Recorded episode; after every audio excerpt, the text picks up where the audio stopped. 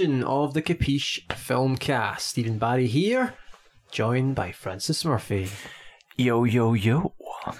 We are here for another episode of the Captain's Log Project, Star Trek Into Darkness. One of your favourites, isn't it, Fran? Yeah, I absolutely love this film. Um, I wasn't hurt by it. Um, I wasn't enraged, and I certainly wasn't bored. Hmm, and we're not being sarcastic whatsoever. No. Right, okay, that's fine. Alright, let's go into watch the film then. Yeah. Yeah, set it up then. Bye. Uh, no. Uh, this is obviously a film that, you know, I think when it first came out, you actually did like it. no, no, no, no, no. I'm sure you did. No, no way. No, from the moment I saw it in the cinema, I hated it. I'm sure Um, there is to a film that I liked and then hated. I'm sure, like, or I've liked and I've changed my. uh, There's a few actually. I mean, this is it's probably another one. I think it might be something like. Um, I mean, my opinion of the Force Awakens and the Last Jedi went uh, like f- has fluctuated wild, wildly over the years. So maybe it could be one of them that I've like over time. Yeah. so Um, this film, you, you apparently didn't like it from the start. Um, we've spoke about it before. This film treats the the legacy, sort of the sort of historical legacy of the, the sort of Khan character. It brings it back for this film. It's not really well. In fact, that's probably a spoiler because the film treats that whole thing as a big reveal, doesn't it? God, So maybe, I, maybe I we shouldn't have mentioned that. like it's this like this is the stupidest this is one of the stupidest films i've ever seen like and i have to really say that now how do i justify that well can We'll, we'll go. We'll, god I, we'll get into it after the film. I think we'll. Um, let's. they willfully made decisions that were that they, they it's almost like see if you um walked off of a cliff and broke both your legs and arms and all the bones in your body and then you got into hospital and someone was like why did you do that you would know what was going to happen. You must have realized you were going to get hurt, and you were, or you were, you were going. But why did that happen? And they're like, because you, fu- you fucking walked off a cliff, mate. Okay, I guess it's a bit like that with the people who made this film, in the sense that that it's so obvious. To, do you know what I mean? Like, and people were saying to them while the film was being made, like this news was coming out and things were, and people were begging them and saying, "Please don't do this. Why are you doing this? You're you crazy?" You know, and they did it anyway. So actually, it's even worse than a guy complaining about being injured walking off a cliff. All of his friends and family were trying to stop him on the way, and he just pushed past them and ran off. Well, uh, that's got to be one of your best analogies uh, in a while, I would say. At least today. yeah, yeah, yeah. What you mean? All of the conversations we had earlier were rubbish? Uh, yes, exactly. That's it. Everything you've said. Yeah. Thanks for coming on my podcast, by the way. You're, you're, you're welcome. All right, okay. Let's let's set this film up. This is a film that obviously was released in 2011. What was that right? 2012. I think it was 2009. The the reboot. I think it was twenty. And it's- I think I'm sure it was 2012 or 2013 actually I, because yeah, I, I think I'd it, started going to Cineworld at that point. I had my card at that point. I think it was twenty. It may, may well have been twenty thirteen. Um, because I watched it down in Norwich, and that's where I was at the time. I'm pretty sure it was then. Like, yeah. So it was a bit of a gap between that and Star Trek two thousand and nine. Four years is quite a long time. Um, and I think even then there was rumblings maybe that something wasn't quite right with this new new reboot universe. think uh, J.J. Abrams probably only produced this film? I'm guessing maybe the purchase of Star Wars might have maybe had Uh-huh. a, a sort of delayed it, maybe because they thought maybe he. would I assume we probably should have done our research. Was he meant to have directed this film, and then obviously maybe he was suddenly in line for the direction uh uh, for the pretty 2015 much. release for um, Force Awakens. That's I can only it's, it's conjecture a bit, but it, that's maybe what caused the delay. I don't know. I think he was also there was some other project he was working on at the time um, as well. I think that was cutting into it. It's good that we've obviously looked into this. You know, the, the thing is, though. I mean these are these are interesting facts, but is it facts? well, they would be if we knew they were. But Yeah. but this uh, this stuff is all interesting if you know what I mean. But like the real meat and potatoes of this thing is is going to be what we we're watching anyway. Do you know what I mean? Which is why we've never. Re- I mean, we've never really been stuck on like how many like meters of film they used or whatever. No, no, you know what I mean? it's, it's been kind of broad strokes, kind of commentary a little. Yeah, but like it's so interesting actually with Star Trek 2009 and Into Darkness because each of them sort of were almost the first kind of modern films to face some of the things that we now see a lot of in the news or in the media, like fan pushback and um, like the recasting of Khan was uh, w- one of the kind of more prominent examples of what they call whitewashing, where they took a, per- a, per- a person of color character and changed it into a white person, you know, the whitest man in the world, uh, Cumberbatch. You know what I mean? Um, so, in a lot of ways, I almost feel like the reboot Star Trek universe was like a testing ground where these mistakes were made in a quite famous, widely shared way for kind of the like the first times in, in, in our current era. If that make does that make sense? Uh, I would say the, what you mean the social media backlash against things. I had it kind of woke. Uh, well, no, maybe not woke. It wasn't really the woke, woke at that point, wasn't it? That's that era. It, it, was starting. I think 2014, 15 was when that really kind yeah. of started to escape from Tumblr onto the rest right. of the internet. Yep. But um, the thing is, what's really interesting about this is that all the fans agreed that Khan shouldn't have been whitewashed. So I, I I'm trying to remember about the sort of the furor around that. I don't quite remember it, but I wasn't as tuned in to. Mm-hmm forums and fan kind of opinion really at but that the, point. There was a casual cinema goer, I suppose, at the time, so I didn't really know. I just know that Cumberbatch uh, at that particular time was very in vogue as your villain. He was mm-hmm. cast all over the place. He was in obviously the Hobbit mm-hmm. sequel mm-hmm. uh, as well around that time. Yeah. Um, and you know he was just he was the sort of you, of course you cast him.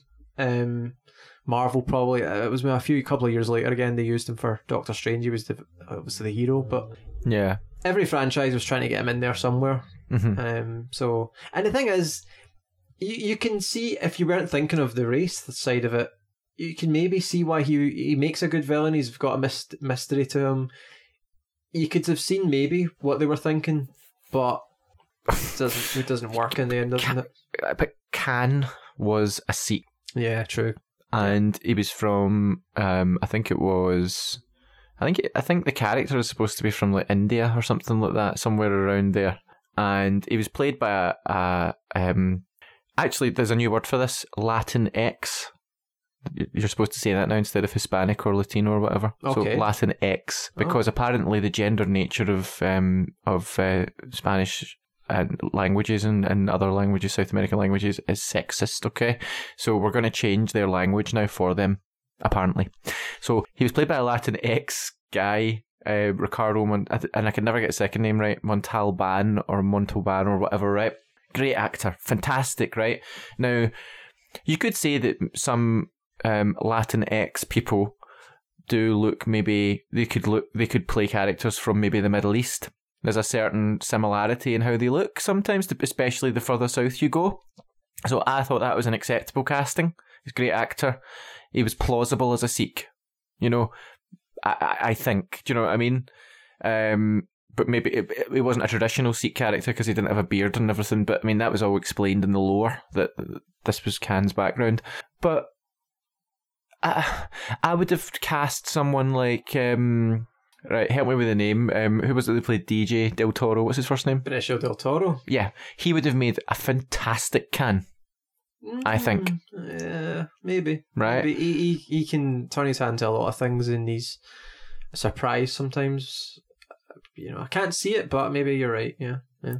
Or um, uh, maybe That's actually, you know what? Maybe you're right. Actually, after watching the Sicario films, maybe I can imagine in a villain kind of role. A brooding sort of like yeah. maybe slowing his voice down a bit. Um, and actually, who's the guy that played flipping Z- Mask of Zorro? Uh, you're talking about Antonio, Antonio Banderas. Banderas. Now, if you could de-age him just a wee bit, he would make a fantastic Khan as well. He's a perfect actor, perfect accent, perfect everything, right? Because Khan's accent, the original Khan did. So- Isn't the whole point of rebooting something though? Um, you're doing it completely differently. I mean, they, that's their vision of this character. Well, fine. Well, let's reboot World War Two and cast Hitler as a I don't know a Mexican. But that that you, you don't reboot a historical event. I know, but the thing is, in universe lore, like they're using the same characters. This is the problem. I mean, okay, let's let's talk about the, the changing of a universe, Steve. Right? See if we went back in time, right? Let's say I went back in time and uh, killed myself, right? And then I vanished, right? And your life changed because I wasn't around, right?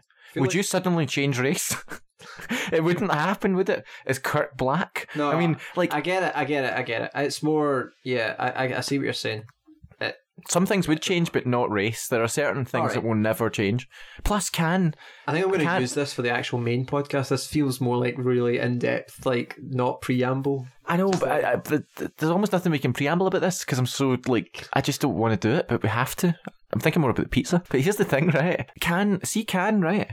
Khan was frozen in in uh, cryogenic storage on a spaceship in the year whatever, like 2000 and something, like not far from where we are now, right? And sent out into space and discovered by Kirk and C- company later on and unfrozen, right? So Khan couldn't have changed. like what the film is asking us to believe is that somehow, while in his pod that was sent away from Earth before the timeline was changed, Khan magically changed from a Sikh to a white guy, and not just a white guy, a British guy with a British accent. British accent. How? Do you remember Khan from Star Trek Two? Mm-hmm. Yeah. You know, um, Kirk, my old friend, blah blah blah blah blah. Was he was he saying, "Would anyone like a cup of tea?" Blah blah blah. No. Was he wearing a dinner jacket? You know, help me out, Steve. No, okay. It's But in the cinema, Yeah. people laughed. People laughed at the wrong bits. Maybe we were talking about this with um, what was it we were saying that for? The fil- um, it was the last Bond one, wasn't it? Where the oh, diamonds are forever. people were laughing when they shouldn't be. We were laughing. When we Well, shouldn't be. we- We were, yeah, because the film was so bad that we found bits that were not probably meant to be as funny. We found them funny because Uh-huh. they were shot quite weirdly, and then the bits that were the obvious one-liners were just Yeah. like sighing. But we enjoyed the film anyway. But this is a film that's like that, Well, except you some don't of us enjoyed it. well, we won't enjoy this. I, I want to get a little bell and ring it whenever something happens that doesn't make sense, and we'll count how many times, Oh, right? Jesus. I mean, you know what? I'm setting myself up here for an action film with lots of lens flare and God help us. a cast of people who, in other things, I genuinely like them. Zachary Quinto, Chris Pine. Who else? Who's McCoy? Karl Urban, Karl Urban, of course. Anton Yelchin, John Cho. Yeah, like this is a decent cast, and they're back. Um, so I'm looking forward to seeing that. You know, fuck the lens flare though. I know, but like that, like trust me, we will see what you think at the end of watching this, right? I'm actually, I'm looking forward to this simply to see what you think, right? I, I- it's almost like there's almost an element of masochism here. I'm punishing myself watching this, like, but I'm like, I, I would never, ever Who directed this film? Do you not remember? Oh, um, uh, oh God, I, I want to say Roberto Orci, but I don't know if they were just. I think it might have been Roberto Orci. Maybe we should fact check Right. this. Let's let's fact check. I feel like we should know some stuff. Right, do you want to do a little jingle for fact check?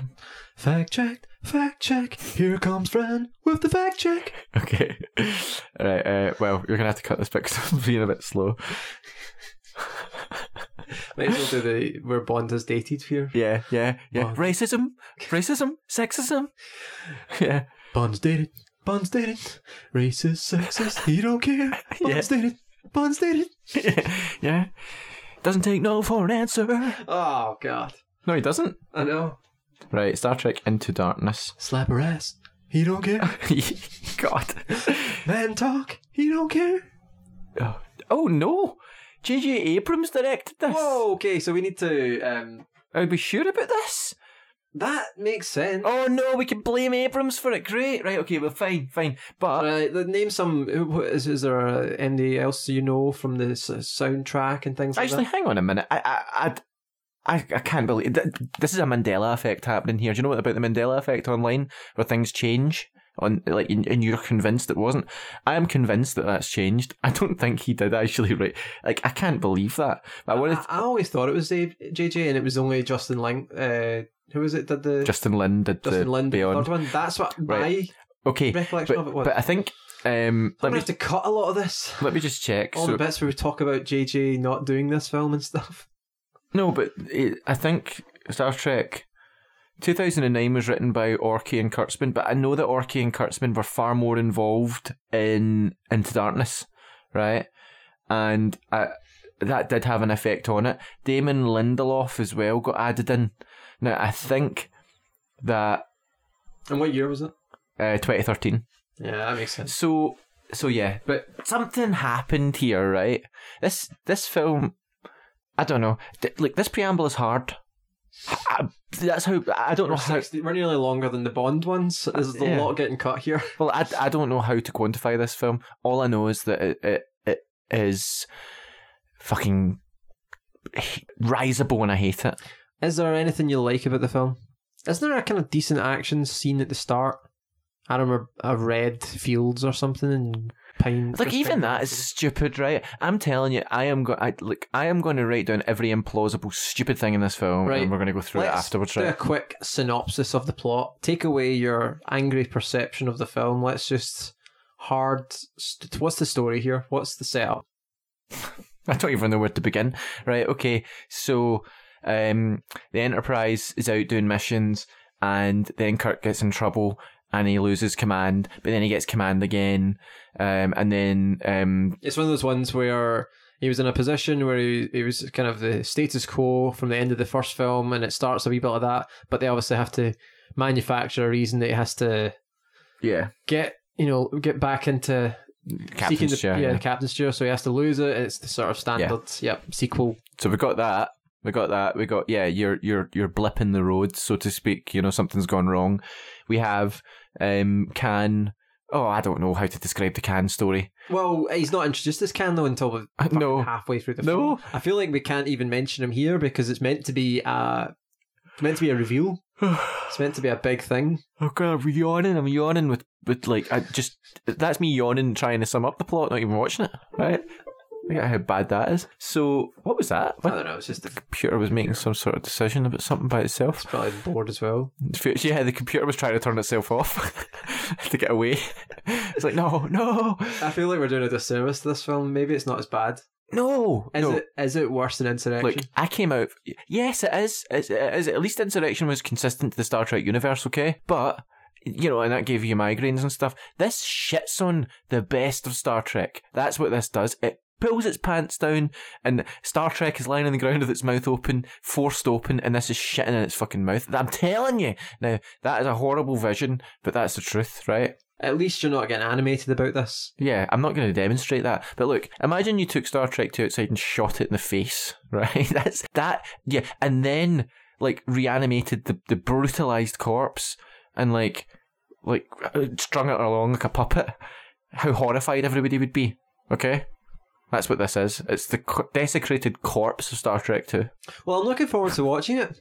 Let's go and put some food on and watch this film. I think we've Yeah. set it up as best we can. Yeah. yeah. I mean, I've, I, insult layered upon insult here. Yeah, so yeah, we'll be back for a spoilerific review of Star Trek Into Darkness. Oh wait, wait, wait! Um, when I went to see it the first time, I came. Out, I went with my friend Adam and his girlfriend, I and love mentioning him in every single podcast. uh, he may be listening at some point. Hi, Adam. I highly Hope doubt you're doing all right. Anyway, no, I think he might be. Um, I hope you're good, man. Um, anyway, I came out. I was in a mood, a bad mood. We went like I can't remember. We did something afterwards, but like I just sat there. I was in a quiet, bad mood.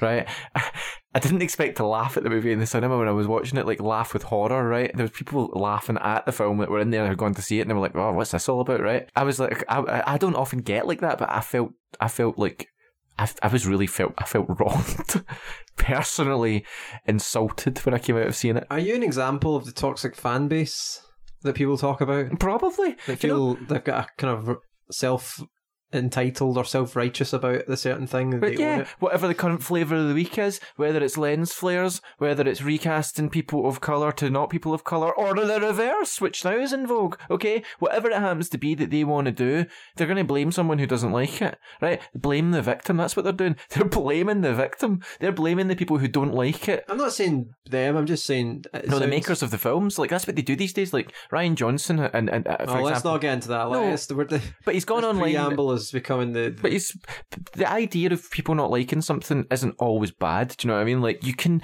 my God, what's the name of the people who look at films? They're called critics for a reason. They're supposed to have critical thinking thinking skills. You know, nobody's ever going to like everything. It's not often you hate something, but see when a Star Trek fan like me hates a Star Trek film, there is a fucking problem. All right. I think we'll leave it at that. yeah, that was almost like um, "I will fight them on the beaches" speech or something. You know. well, let's go and watch Star Trek Into Darkness. That was the longest preamble ever.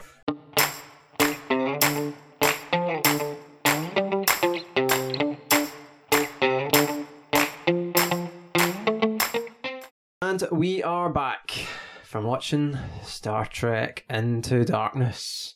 Uh, Fran, what was your thoughts on that?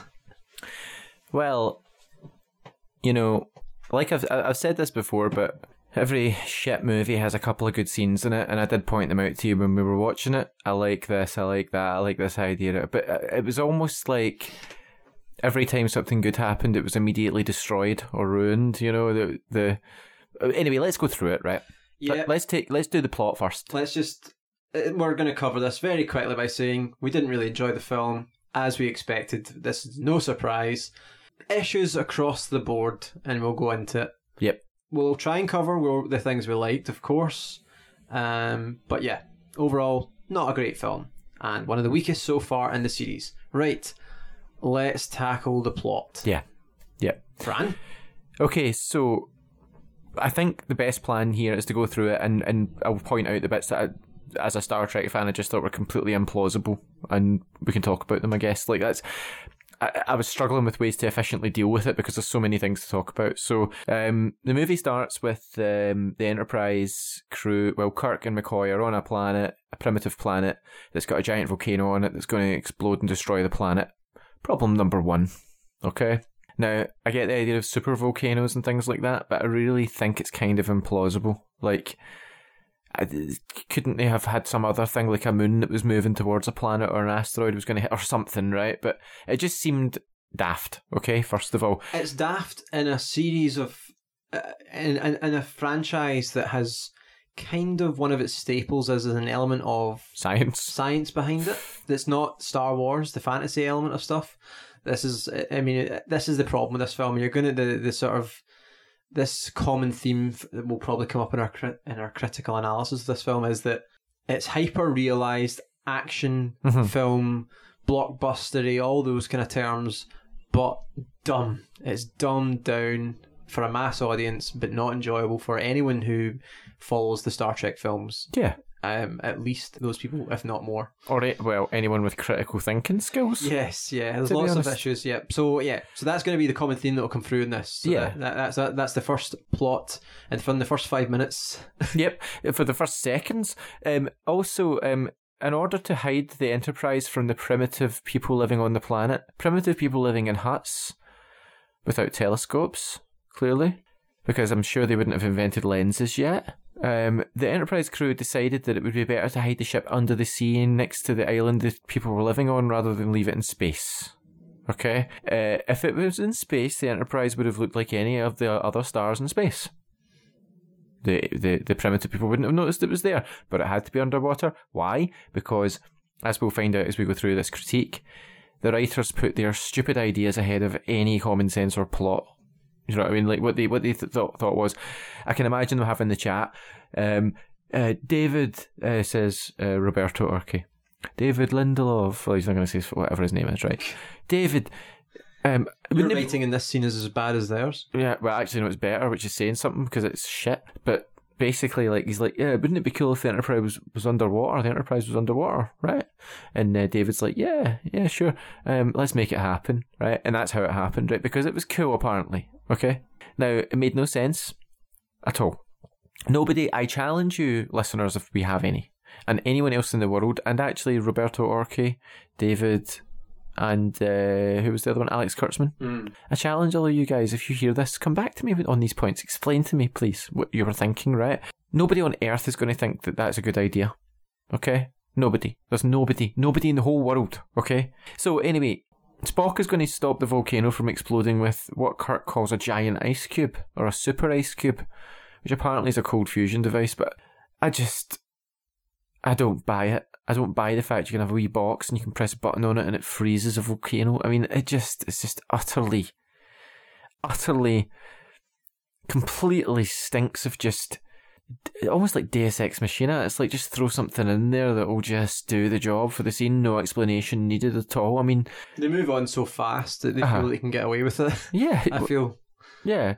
Anyway, I mean, there's some drama. Spock might get trapped in the volcano. Kirk flies the ship out of the ocean in front of all the people, which again is why it's a bad idea to put it in the fucking sea in the first place.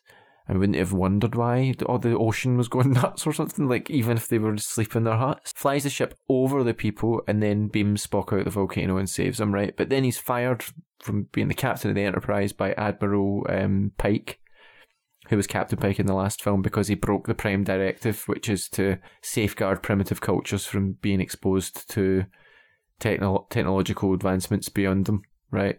Because it could spook the culture if they saw this stuff. So concurrent with this. Okay, so right, so we've already had just non- nonsense basically, right? Um, it was good that I mean there was a quite good scene where Pike dresses down Kirk. I think we both quite like that. Yeah, yeah. Uh, because it made sense that you know I think my comment was if the opening scene had been more plausible, then that dressing down scene with Kirk would have had more power.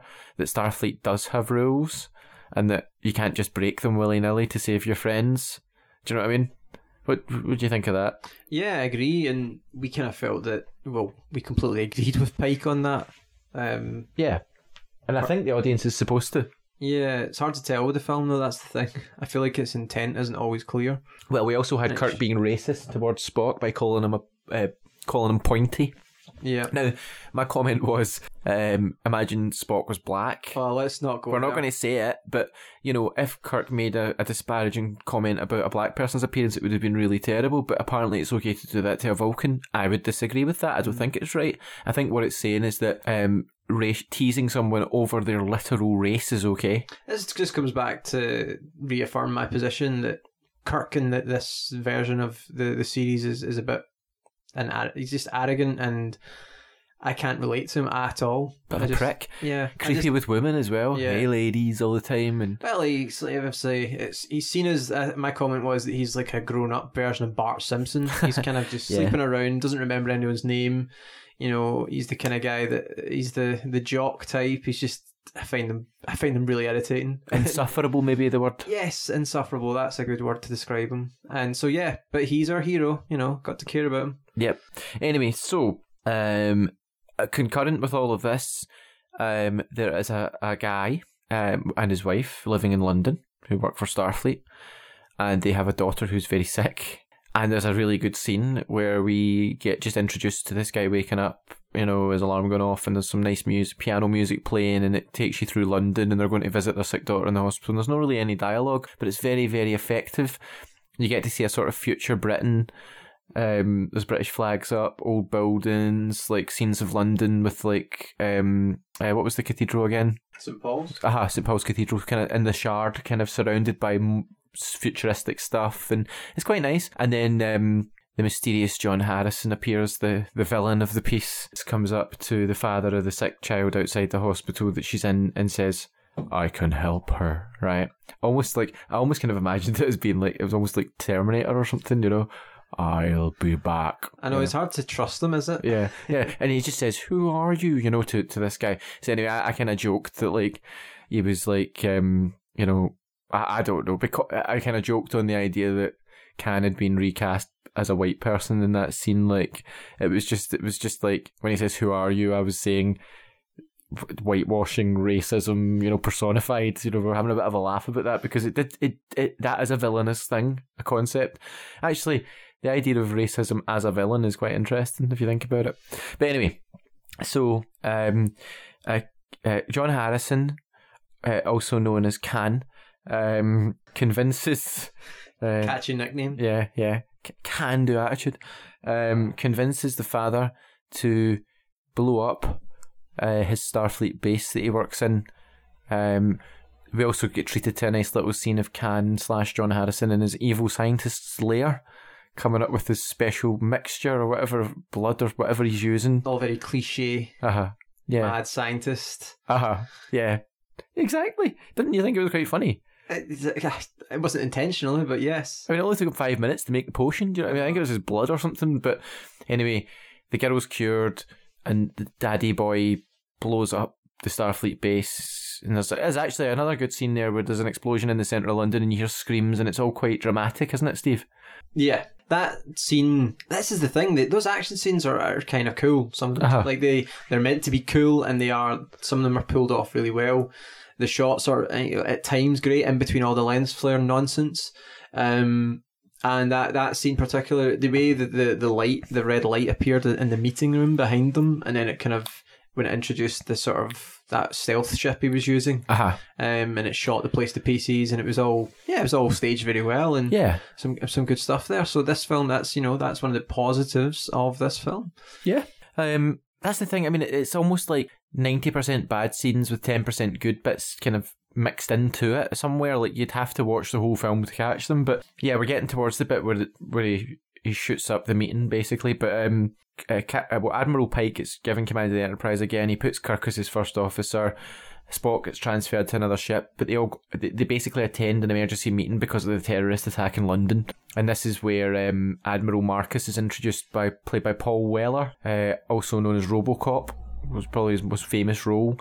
Um, is it Paul or Peter Weller? that was Peter Weller Peter. I was going to say Why am I saying Paul? Paul Weller Paul the Weller singer. yeah yeah, Paul Weller. I imagine he was playing him. I'm a changing man Yeah, yeah, yeah. Just like Khan, coincidentally enough, changed everything about him. Changed. That's his theme song. You know his entire background. Yeah. yeah. That's the music he had on as he was You shooting know up the meeting. There's got to be a YouTube version of that. Yeah, that'd be quite funny actually. Yeah. But um, so so Peter Weller, um, uh, who plays the role quite well, he's quite dismissive and intimidating, and you know he, he's I sort love of his voice. yeah. But there's a bit where like Kirk's looking at something about Khan on the one of the data pads, and and uh, Admiral Marcus notices and says, "Look, you know, uh, have you got something to say?" And Kirk's like, "No, no." Whatever, and he's like, you know, speak up, son. Don't be shy, you know. And tomorrow's too late, and just like kind of really intent. Like you can tell that he is the boss man. He's the most senior officer in Starfleet, and he's got there for a reason. He's killer instinct kind of guy. So anyway, Khan shows up in this stolen thing and shoots everyone and kills Admiral Pike and blah blah blah. Right. Anyway, all right. Scene. Kirk like blows up or, or throws a gun into the exhaust port of Khan's stealth ship, and then Khan beams away. Number three, I think, crazy thing here. Okay. What was number two again? Okay. Um. So number two. So we had number one, which was um The volcano thing. the volcano. We had number two, which was the Enterprise being under the water. Oh, right, okay. We also had um actually there was a number three which was Spock's ice cube thing. Um and now number four is that um it's now possible for humans to beam across the galaxy instantaneously, okay? Mm. So um Khan beams out of the ship to the Klingon homeworld, okay? Rendering all fleets of starships just defunct at this point. There's no point in having a fleet. There's no point in star- starships are slow, man. They are the snail mail of the galaxy, right? Because we get email, we've got text, we have instantaneous beaming from Earth to the Klingon Empire, right? Let's just think about that for a second, right? Let's just let's just let that sink in. So they've thrown an ice cube at us that can freeze a volcano, and now they've thrown beaming across the galaxy instantaneously. Okay, so um, because Admiral Pike has been uh, shot to death um, from a giant ship uh, through a window, Kirk's now the captain of the Enterprise again. The second time he's gained command after Pike suffered an unfortunate event. First time he was tortured and in a wheelchair. The second time he's been killed. I think there's a black comedy in there where where Kirk just keeps on manipulating situations Yeah. to get control of the, the, the Enterprise from Pike. Yeah, he hired Khan. Yeah, To like out really Pike, over yeah. elaborate scenarios. Yeah. Yeah, he w- wanted command no matter what the cost. Um, so Admiral Marcus is like, right, okay, uh, here's what we'll do. We're going to give Kirk command. Well, Kirk's got command of the Enterprise. We're going to give Kirk the mission to go and kill Khan because Khan killed Kirk's mentor, basically. He's all good things on you, son, or whatever. Like you know, whatever. He's maybe he just thinks that Kirk is easy to manipulate because he is because he's a fucking idiot in this film. You know, Speak your mind, son. yeah, yeah, exactly. So he says to Kirk, Yeah, I'll let you do it as long as you take these 72 special secret weapon torpedoes with you. Okay? Kirk's like, Yeah, yeah, yeah, sure, whatever. So, um, blah, blah, blah. Uh, oh, I don't know. I don't know. Anyway, um, Scotty quits because he doesn't want to fire the torpedoes because they might muck up the warp drive, and it does happen. And there's a blonde woman called Carol Wallace who joins the crew. uh, who's lying about her identity. She's actually Admiral Marcus's daughter. By the way, guys, if you're starting to find this hard to follow, imagine what it's like watching the film, right? So, um, We don't. We didn't. Did we work out why she did that? Why she I don't think there was. pretended to? Was her dad not wanting her to be on the ship or something? Was that the purpose? I don't know, See if I'm actually yawning again. God, like the thing is, like, I don't know. I'm not sure. There was there must have been some tenuous reason given in the movie, but it was nothing important. It wasn't like she had to be there for any specific reason, was it? I mean, what was she there for? Oh, she was there for that titillating scene where she's Took all her clothes off, yeah. Um, yeah. yeah. Welcome back to the 1990s, y'all.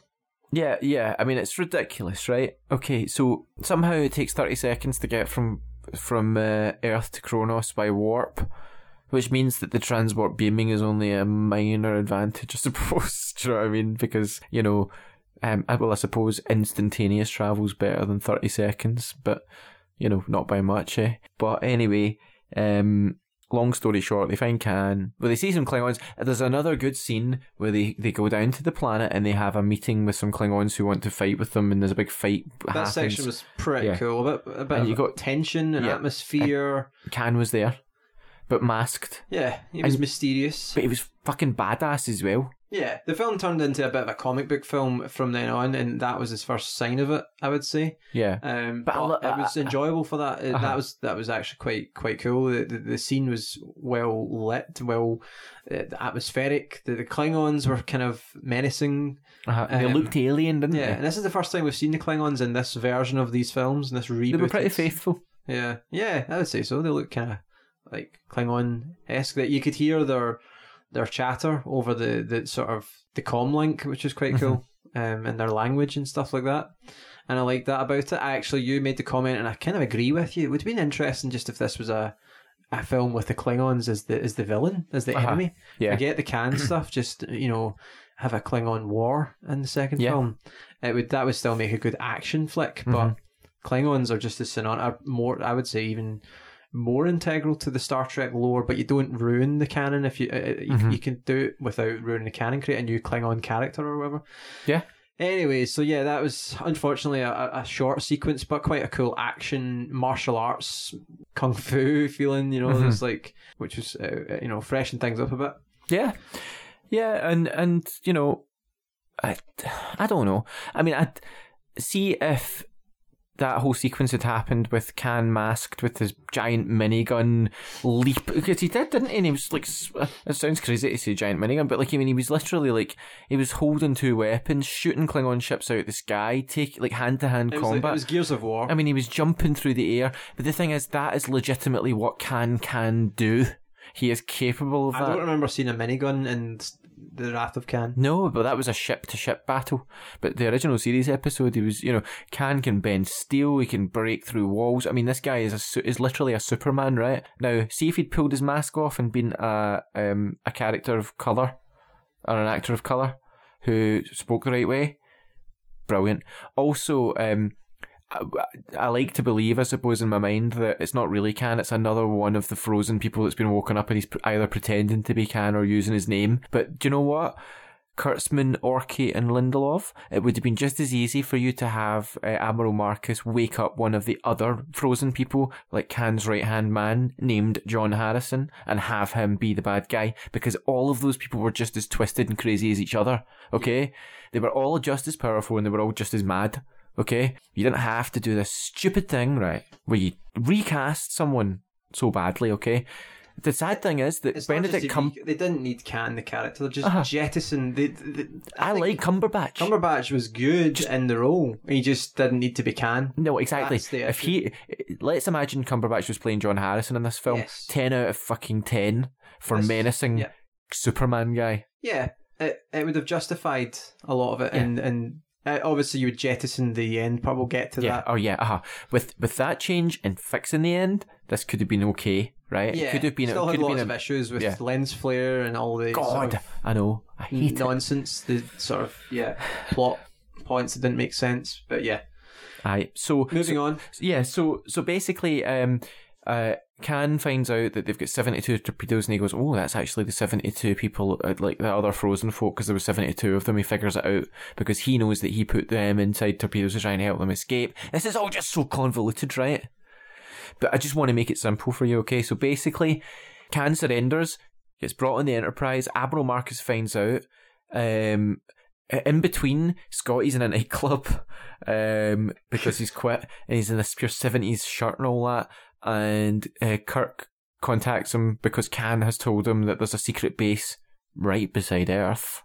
Right, which again, we'll add that. Is that number five crazy thing? Uh, four, five or fifteen. I can't Right, remember. There's loads of them, right? There's loads of them. Watch the film yourself, and you you'll figure it out. Have a drink every time something you don't understand happens. Good you'll God, be do pissed. not do that. You will be. You'll have your stomach pumped. You will die of alcohol poisoning. Or right? the lens flare game. Yeah, exactly. It- what- you- honestly, like you will be so drunk that you will be hallucinating lens flares yourself. Okay, in in real life, you'll think you're a camera that has a light being shone into it.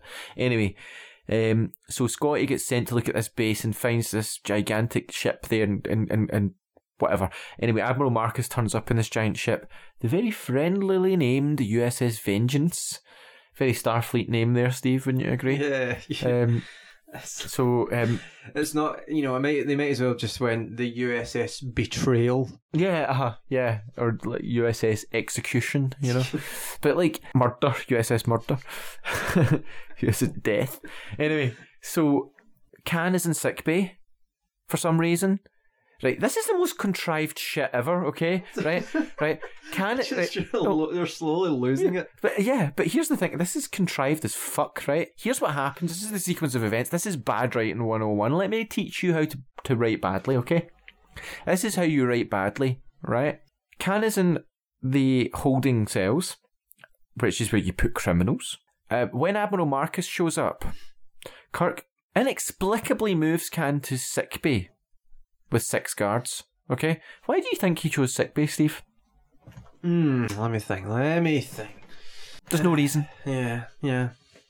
Well, other than the scene with the. No, but but but, but in story, Oh right. Yeah. th- it is just a random choice, right? Oh, right, okay. Why would he? Why would he think sick bay was the best place for Khan? Was he ill? No. Hmm. So he sends him to sickbay. But they not want to do tests on him. I don't know. Maybe. I don't know. I, I why?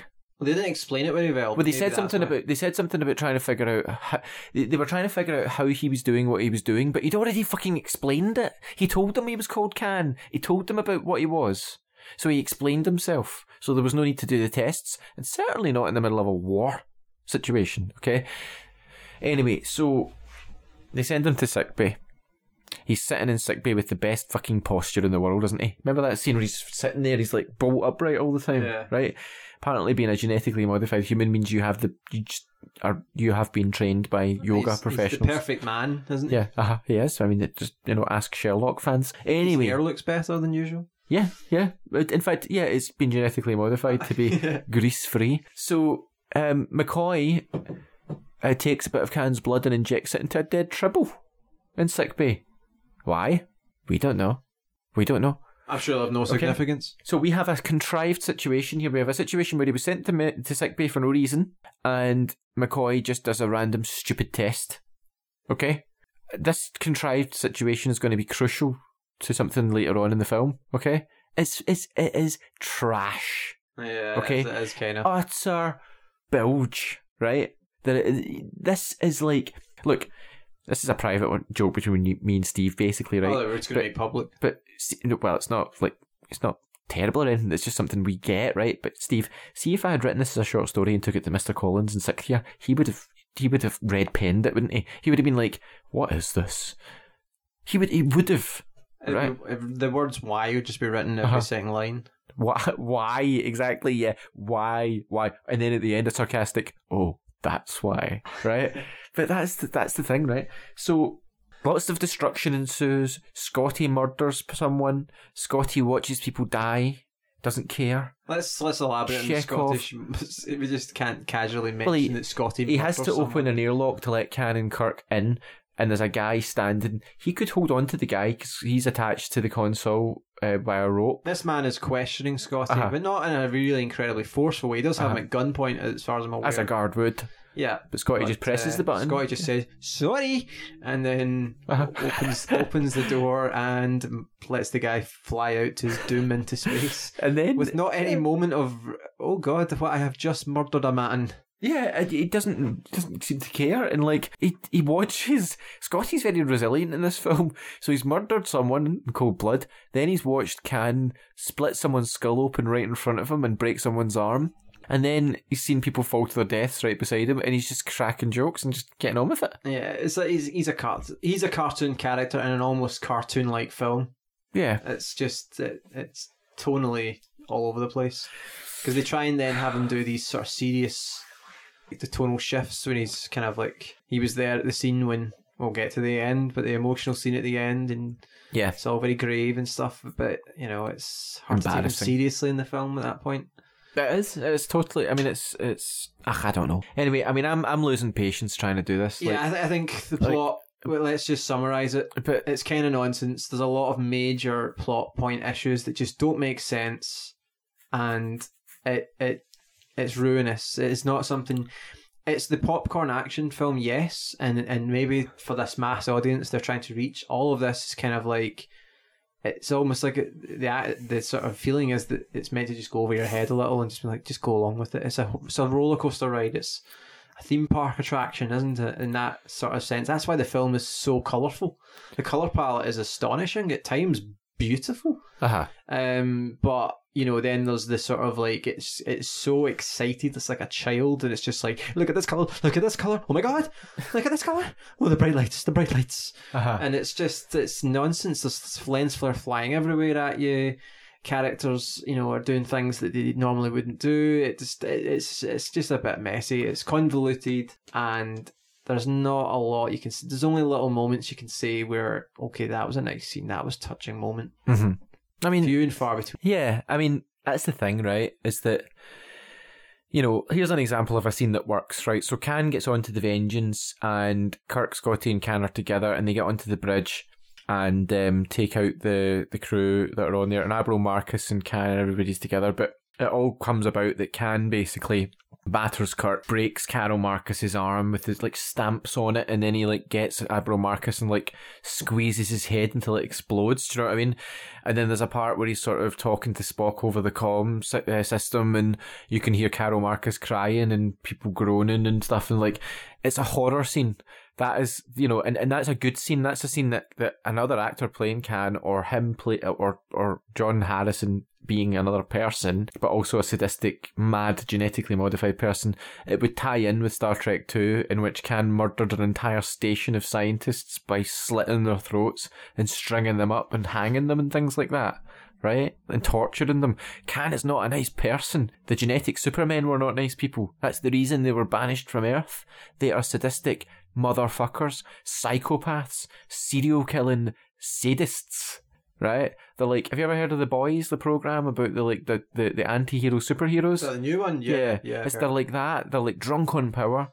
You know, they they enjoy causing and inflicting pain, right? So there's things I can buy in this film, but then it immediately veers off into like it's like It turns into a Marvel film at the end, ah, but it, unearned.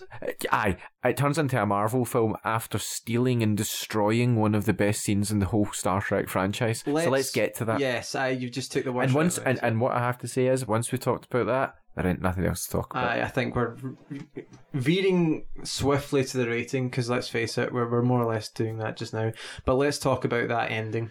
So essentially, the end of Star Trek Two was a pivotal moment in that franchise. The death of a major character, Spock, sacrificing himself um, because of a situation put on him by Khan, and there's a moment earlier in the film. I don't know if it's, is it earlier when Kirk screams that famous line, uh-huh. "Khan." Legitimately as well. Yeah, you know, and that has been, you know, kind of copied, like a pastiche almost now. Uh-huh.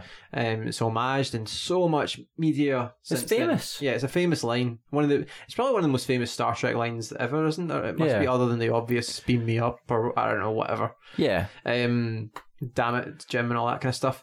But so, anyways, big scene, and the, the Enterprise has fallen to the Earth. It's out of power. Yeah. It's been damaged. Um, the warp core's screwed. And similar to Star Trek 2, 'Cause with the warp, basically in Star Trek Two, the yeah, warp let's core talk was about Star Trek 2 yeah. first. Can So- I, yeah. in Star Trek 2, Khan has damaged the ship. Um, the warp core is screwed. Uh, the ship Khan's is about to has detonate with a bomb that's go- going to destroy the Enterprise and anything within a certain range. So the Enterprise needs the warp drive. Spock realizes this and quietly goes down to the warp core into the radiation room and fixes it. And then he dies. And Kirk's upset And they have a touching scene Uh huh. together. because they've had 15 years of friendship. Yeah. and this is something really, really sad. Yeah. Okay, and and it's been referenced that the Kirk, you know, and Spock are deep, close friends. I have been and will always be your friend. Is something that's been said already in the film. It's built up to. It's earned. We've known these guys. The fans who went to see that film knew them for years. And the film ends with Spock dead. Uh huh. He doesn't get resurrected until the third film, The Search for Spock. Which wasn't even a certainty at that point. Yes, so there, it was obviously even the director of the film was unhappy with that decision. Yeah. Anyways, cut to how many years later? Star Trek Into Darkness. Yep. And a clever, so-called, um, twist on that, they've used that storyline and they kind of inverted it a little. I mean, the implausibility of this, okay? Let's talk to a quantum, like, like- not quantum, let's talk to a physicist. Or can I say quantum physicist? That would be interesting. But, you know, or someone about time travel, right?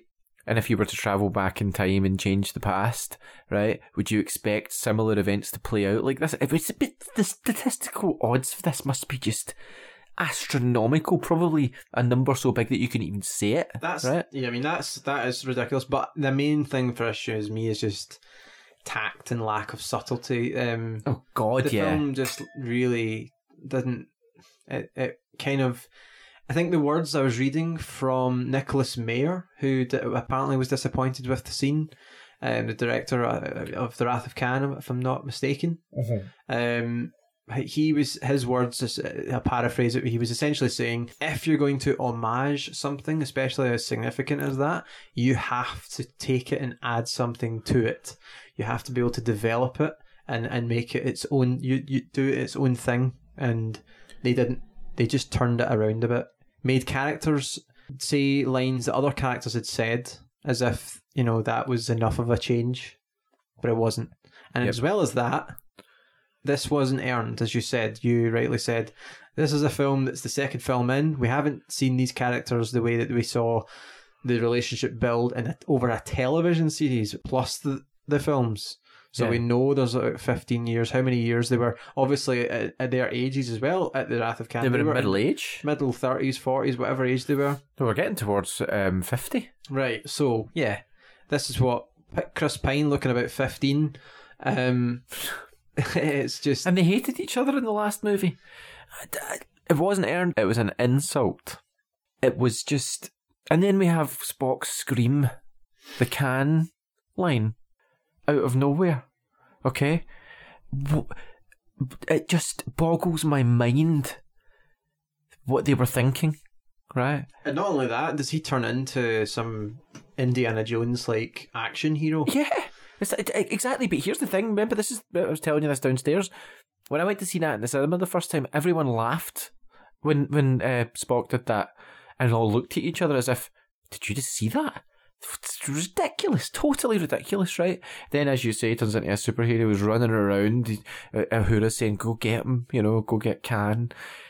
Running through uh, not London, is it San Francisco or somewhere like whatever it was that was the city that. I haven't even talked about what happened with the ship flying into the city. Watch the film yourself, okay? Um, but they're running about. The big fight with Khan. Oh, and we're about to find out why the tribble was so important. Okay, so Mr. Collins is. Oh, now we know why is about to come into play. Um, it turns out that Khan's blood can bring things back to life because McCoy has got Kirk's body in sickbay, and he turns around and the tribbles come back to life, and he goes, "Oh, get Kirk into a cryotube, right?" And and and let Spock know not to kill 'cause we need his blood. So Uhura beams down. And they get Khan back on the ship, and Kirk is brought back to life after being dead for probably about half an hour. Okay, cheap trash. Okay, um, and the rest of the film is pointless at this point. We had we did actually have a bit at the end that felt like Star Trek again, where they were getting ready to go out on a mission, and there was some old music, classic music on. Yeah. We had Carol Marcus joining the ship, who wanted to be part of the family, and then she's gone in the next film. um, just disappears. You know, it's nice to have a family, she says, and then you know she's been dumped. It's like when the, the Bond girl, you know, you know, then you think, uh, you know, naively when I was younger, I would think, oh, I can't wait to see that Bond girl in the next one, and Bond has moved on, of course. Women are disposable, according Yeah. to, uh, to so Hollywood. apparently, in in 2013, that is still the thing. Um, yeah, this let's let's face it, we're now that that little last minute was great when it had the music kicking in and it felt like And that we knew it was going to end. that was yeah true. That was the first moment we felt like it was a Star Trek film. Um, yeah. The and the music, Michael Giacchino's score, it was fine. There was points you, you recommend. You said that it sounded like a Star Wars. like- yeah, there was a couple of bits that were evocative of like Empire Strikes Back. I loved the Khan theme. yeah, this, this film is is painful because basically, like, see if you were to take away the lens flare, the uh, pastiche of because it is a pastiche of the scene from Star Trek Two, I do one of two things, which would be recast Khan as would- as as whatever, or change the character to fit but Cumberbatch, um, so that it's not. You know, it's make it like Khan's right hand man or something like that off of the, the ship, rather than Khan himself. Um, not of the Enterprise underwater, not of a stupid ice cube in a volcano. Do you know what I mean? If you take these things out, So if you take away the start scene of the film, probably most of the middle section, and again most of the end, you'd probably have quite a good film. yeah, yeah, um, and it would be over very, very quickly.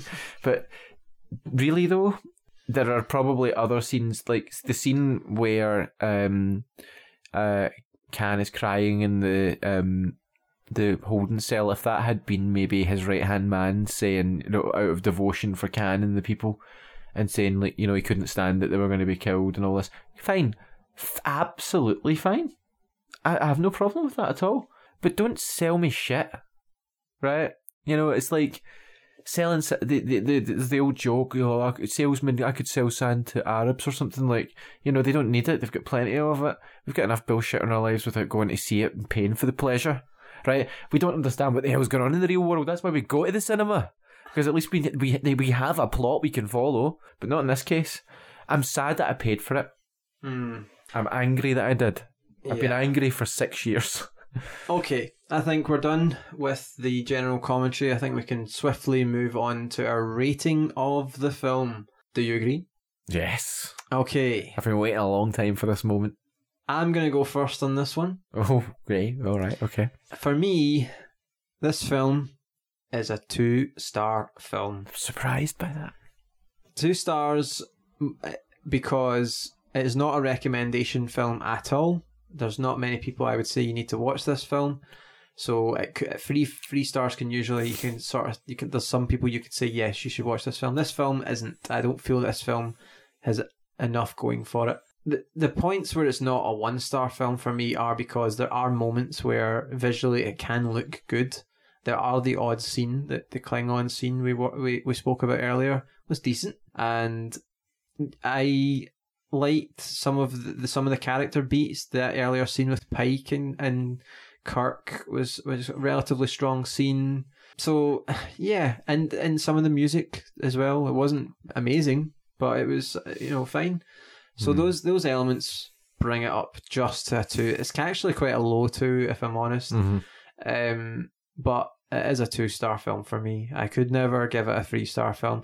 When I first caught this film, I think in my head I'd sort of thought of it as a three star film because I didn't know much about the canon of Star Trek. Didn't know, and that's the thing. I think the film was made for people like me, non Star Trek fans. People who didn't know canon, didn't know the history of the characters, just went to see a Marvel film or a James Bond film, and that is essentially what I got. I got a Marvel slash James Bond slash Star Wars film with Star Trek character names set in space. That is what this film is.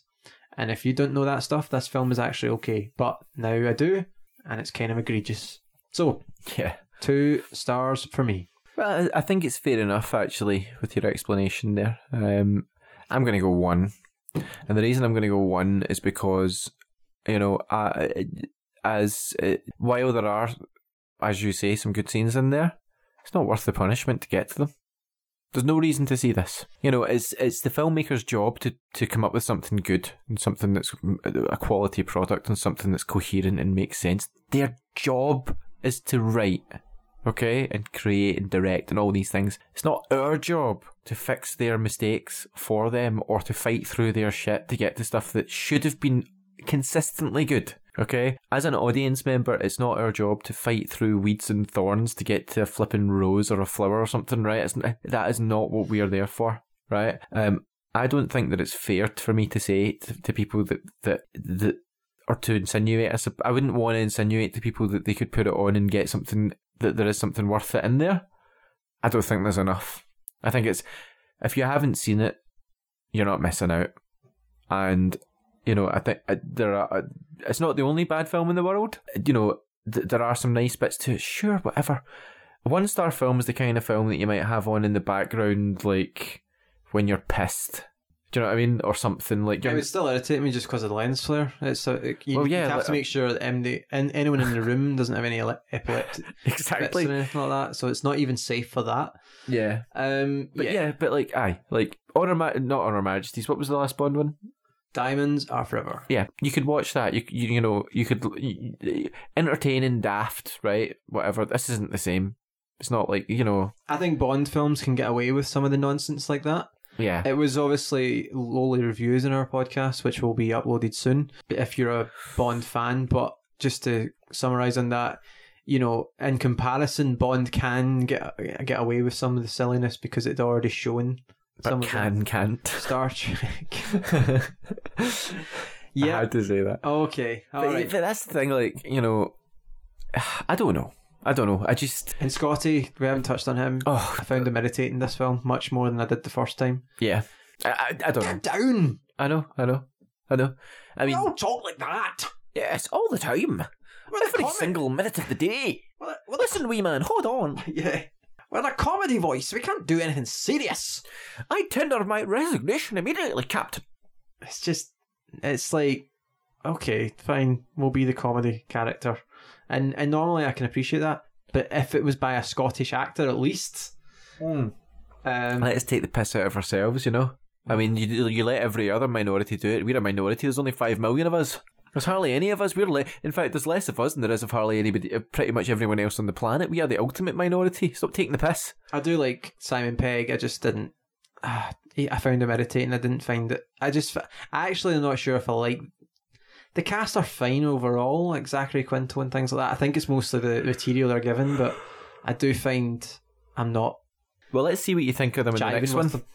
Because we're going to be doing what are we doing next? Yeah, so we are doing a double bill tonight. This is going to be the end of the Captain's Log project. Hopefully, um, by the end of tonight, we're going to now go and watch Star Trek Beyond, the final Star Trek film. Wow, 13th film. This was obviously film 12. We're now going to watch th- film 13. Yeah. And then, after doing the podcast for that film, we're going to do our rating podcast It's a big day. the ranking sorry podcast we're going to rank all of the films from 13 to 1 we'll, we'll also probably mention our own i think we'll compile our own top 10s and then we'll have our argument based Top top, 10? 10 well top top we'll have our top 13 then we'll All have right, our okay, own so it's top not like a separate thing. yeah, you have your own. We'll have our own separate. We can either mention them on the podcast, or we just have them separately and upload them to the website. We'll have our argument-based ranking website, where we kind of argue the toss on where we think each film ranks Website?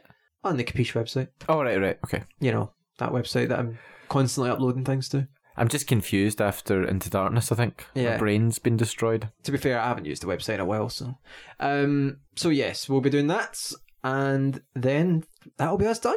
The Captain's Log project will be over. We're getting, starting to get a bit emotional now. Yeah, yeah. Bring a tear to me eye, as Scotty said in one of the old Star Trek films. Brought a tear to me eye. That was um when was when was it he said that? He said that sarcastically. Oh yeah, it was when um Kirk gave his very short speech at the launch of the Enterprise B in Star Trek Generations. Kirk was just like, Take us out and sat down and everybody clapped. Scotty's like brought a tear to my eye. Good old real Scotty. Yeah, yeah. Who even though he didn't sound right, he was much better, wasn't he? Let's face it, this is the problem with prequel slash reboots. They don't work. Get some imagination, Hollywood. I mean, it's a it's a I, even the argument I hate making because I hate being the kind of person that doesn't like anything new or anything like that. But and this is another case where I just don't. It doesn't sit with me. But it's not new. I know what I mean, that you know the I mean, point. yeah, well, like, see if they came up with new characters and new ideas, none of us would have flipping problem. All right, let's let's leave it at that. This is going to go on a bit. Uh, we're done with Star Trek uh, Into Darkness. Thank God.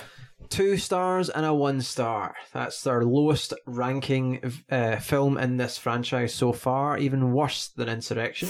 I know, I, incredible that, isn't it? But we all knew that. We've been talking about this for nearly a year. In fact, this comment was made in the intro one to this. Yeah, so it looks like we have hit the, like the lowest point. So now we're going to hopefully hit a nicer point, one that's somewhere in the middle, I would say. Star Trek Beyond. Okay, let's go on and watch the film because it's getting late. Uh, so thank you, Fran, for joining me on this horrendous. Nightmare. yeah. And we'll be back shortly. Bye bye. Torture wrapped in a nightmare. Oh, is it still on? I thought that was at the end.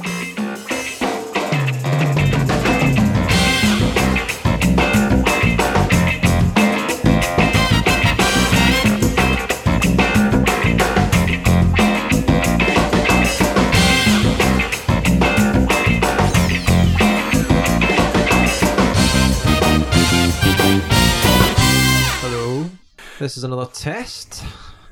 Fran, you want to test your mic? Testing, testing. Actually, I think I should try a a sock on this because I've recently found it so irritating. You're so quiet though. Look at how quiet Um, yours is. if I'm really close up to it, it's loud. yes, that's bit. Yeah, that's better. Yeah, about here. Aha. Okay. Stick a sock on it, man. Okay, I've been left with full control of the studio now, so I'm just going to say whatever I want. Um, I have to tell you that I've actually been held captive here by Stephen. Um, I've fed bread and water once a week, um, and he basically only lets me do the podcast now and again. As sort of, that's basically the only human interaction I have, and the cruelty of it is that I never get to see the audience. Um, he's actually killed Steve and Gordon. Um, they're dead now. Um, and I, you know, they're they're they're in this room as well, and it makes it quite uncomfortable to be in here, given the fact that there's rotten corpses. Oh shit, he's coming back. Right. Saying good things. Uh, yes. Yeah. Yeah. Um. Yeah. Yeah. Alright. Please help me. Is it still loud if I speak like this? The sock's not muffling it. And I'm about the same volume. Yes, that's about right. Okay, so Let's listen back then and test how this sounds. okay.